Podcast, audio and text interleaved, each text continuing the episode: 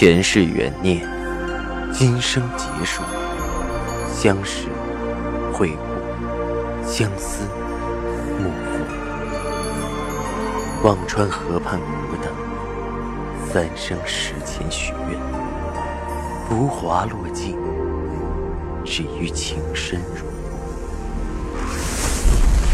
欢迎收听由喜马拉雅出品的《情似故人来》，作者。文安初心忆故人，蒋波，魅影，明月照经纶，木千林。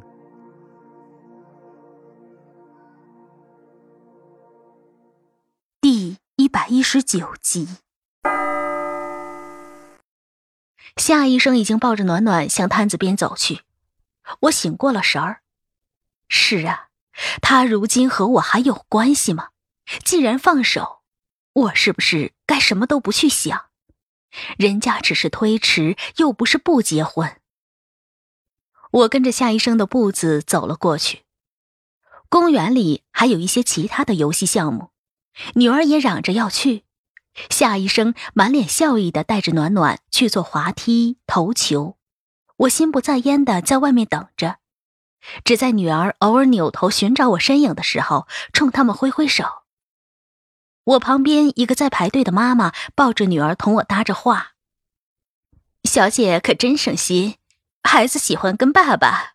嘿，我家这个干什么都要我陪着，真是个小祖宗。”我愣了一下，再看着夏医生带着暖暖的身影，心里格外不是滋味。按理说，夏医生是个不错的选择，很多人都对我说过，再婚的女人。与其说是给自己找个好丈夫，不如说给孩子找个好爸爸。一个肯对你孩子好的男人，千万不要错过。不是每个人都能做到这一点。可是为什么我的心里此刻心烦意乱的，没有一丝安宁，仍然在牵挂着那个和自己毫不相干的人，而且这种牵挂竟然撕心揪肺。我终于还是等不及，看着夏医生带着暖暖在里面玩的开心，我走到一旁给肖冰去了个电话，劈头盖脸就直接问道：“赵以静是不是生病了？什么病？严重吗？在哪儿住院？”肖冰浅浅的笑了：“你一下问我这么多问题，我该回答哪个？是病了，心脏有点问题，开会的时候突然晕倒了。”在南京人民医院住着，没什么大碍。我忽然想起第一次和赵雨静近距离的接触，是在追那个顾军的雨夜，他的那句“心脏有点难受”，我的心慌得不得了。你在哪儿呢？我问着。如果他也在南京，让他陪着我一起看看赵雨静，应该不唐突吧？南京啊，你怎么关心起我了？肖冰电话那边有些吵。南京正好有笔生意要谈，顺带来看看他。那你明天还在南京吗？我也想过去。我的后半句说的有些没底气。当初毅然决然的分开，如今只听到人家一点风吹草动就忍不住扑了上去，我都替自己害臊。肖冰笑得爽朗。我就知道你没那么好惦记我。明天本来要回去的，既然你来。我等着你。说着挂了电话，我舒了口气，看着带暖暖出来的夏医生，忙迎了上去。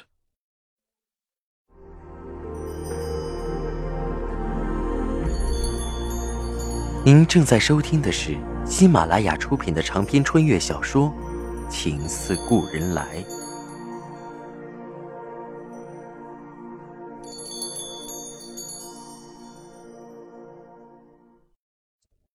第二天，夏医生也要返回南京培训，我把暖暖交给张帆家里。如今暖暖在家里倒成了宝贝，老两口追着哄着她玩。我同夏医生一起坐上了回南京的大巴。小镇离南京并不远，不到三个小时就已经到了南京。你要去哪儿？下车后，夏医生问着我：“啊，去人民医院看个朋友。”你呢？巧了，我培训的地方就在人民医院附近的心理研究所。夏医生耸肩笑笑，拦了出租，和我一起到了人民医院。你先过去，完事给我打电话，中午一起吃饭。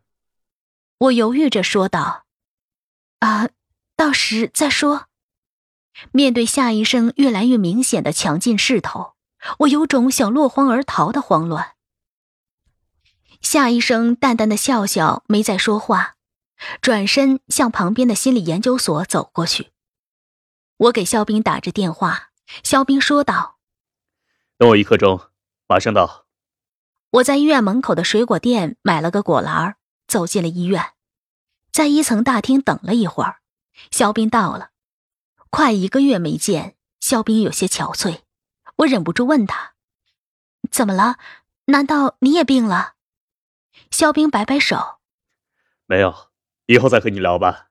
先去看你想看的人。”我的心有些慌突，把果篮递到他手里：“要不你进去吧，我就在外面隔着门看看就好。”终究我没那份勇气进去。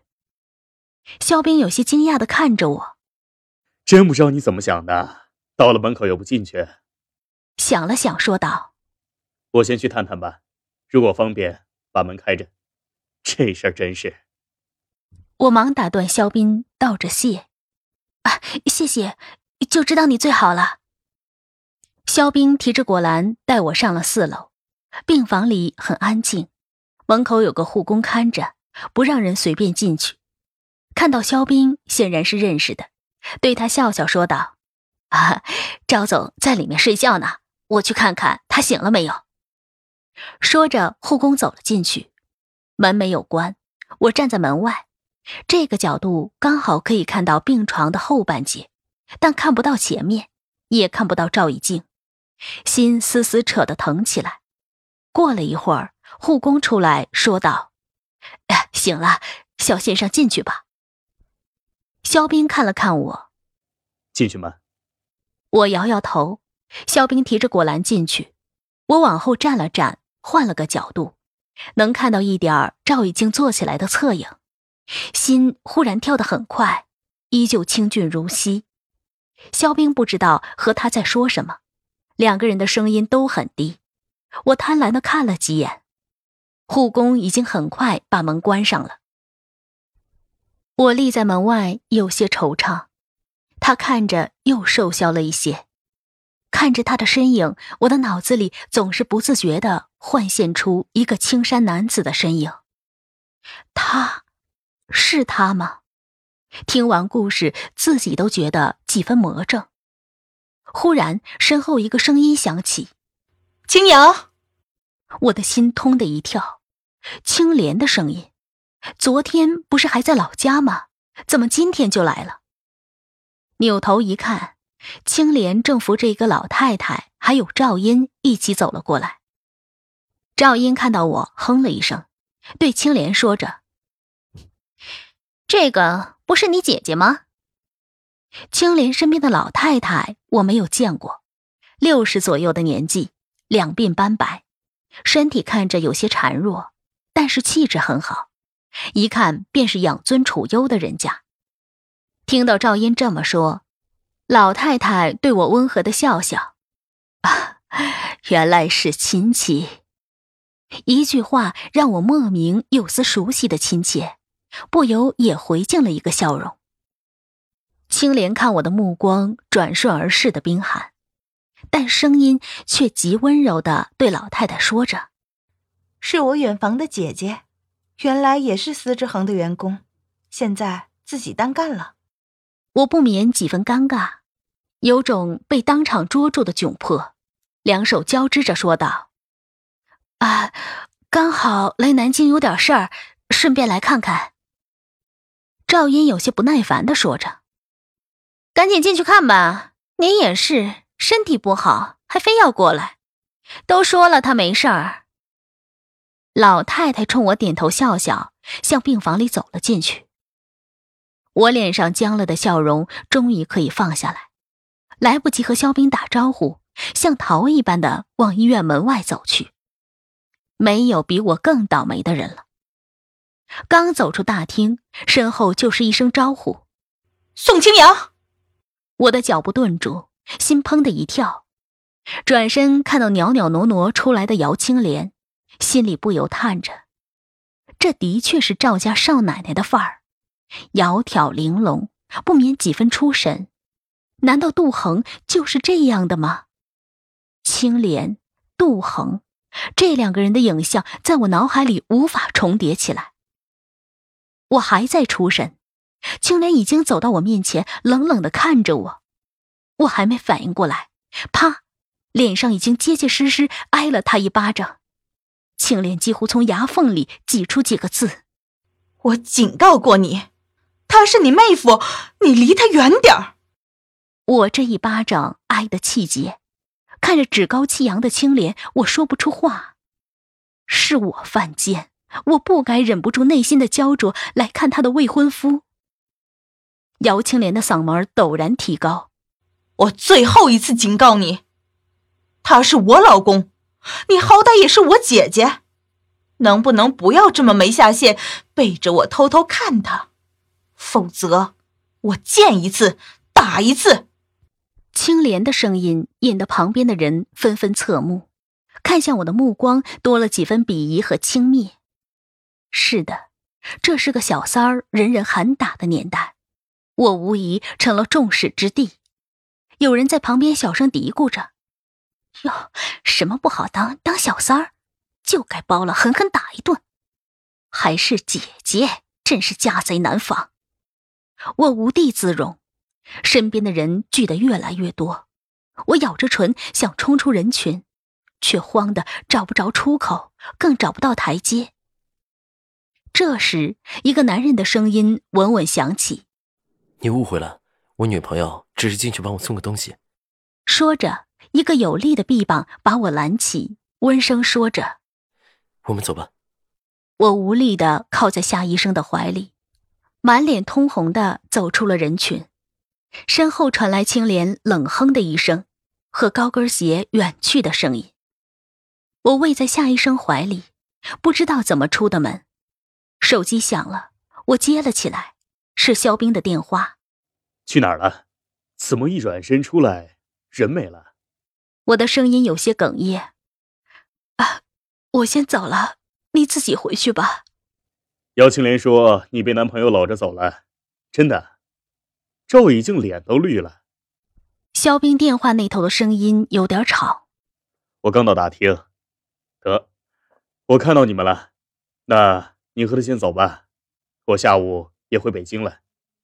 说着挂了电话，我默默把手机塞到兜里，全身冰凉的没有一丝温度。夏医生揽着我进了医院旁边的一个咖啡屋，点了两杯拿铁。我木然的坐在那里，还没有回过神来，脸上火辣辣的。我摸了摸脸，苦笑出来。原来做小三儿的滋味真不好受。夏医生顿了一下，伸手把我放在桌上的另一只手握在了手心儿。我很麻木，甚至有点贪恋他手心的那点温度，没有抽出来。医院里的那个人是你的爱人，是吗？夏医生忽然问道。我下意识的点点头，又摇摇头，苦笑道：“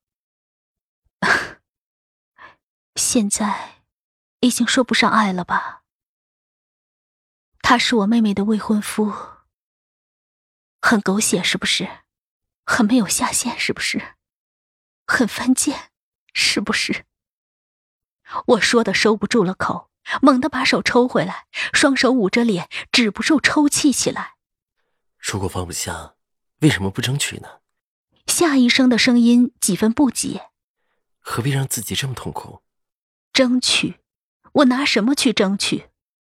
我忽然有些激动的不能自持，方才的委屈猛地喷发出来。赵家的家事，能允许一个离婚的女人带着孩子嫁进去？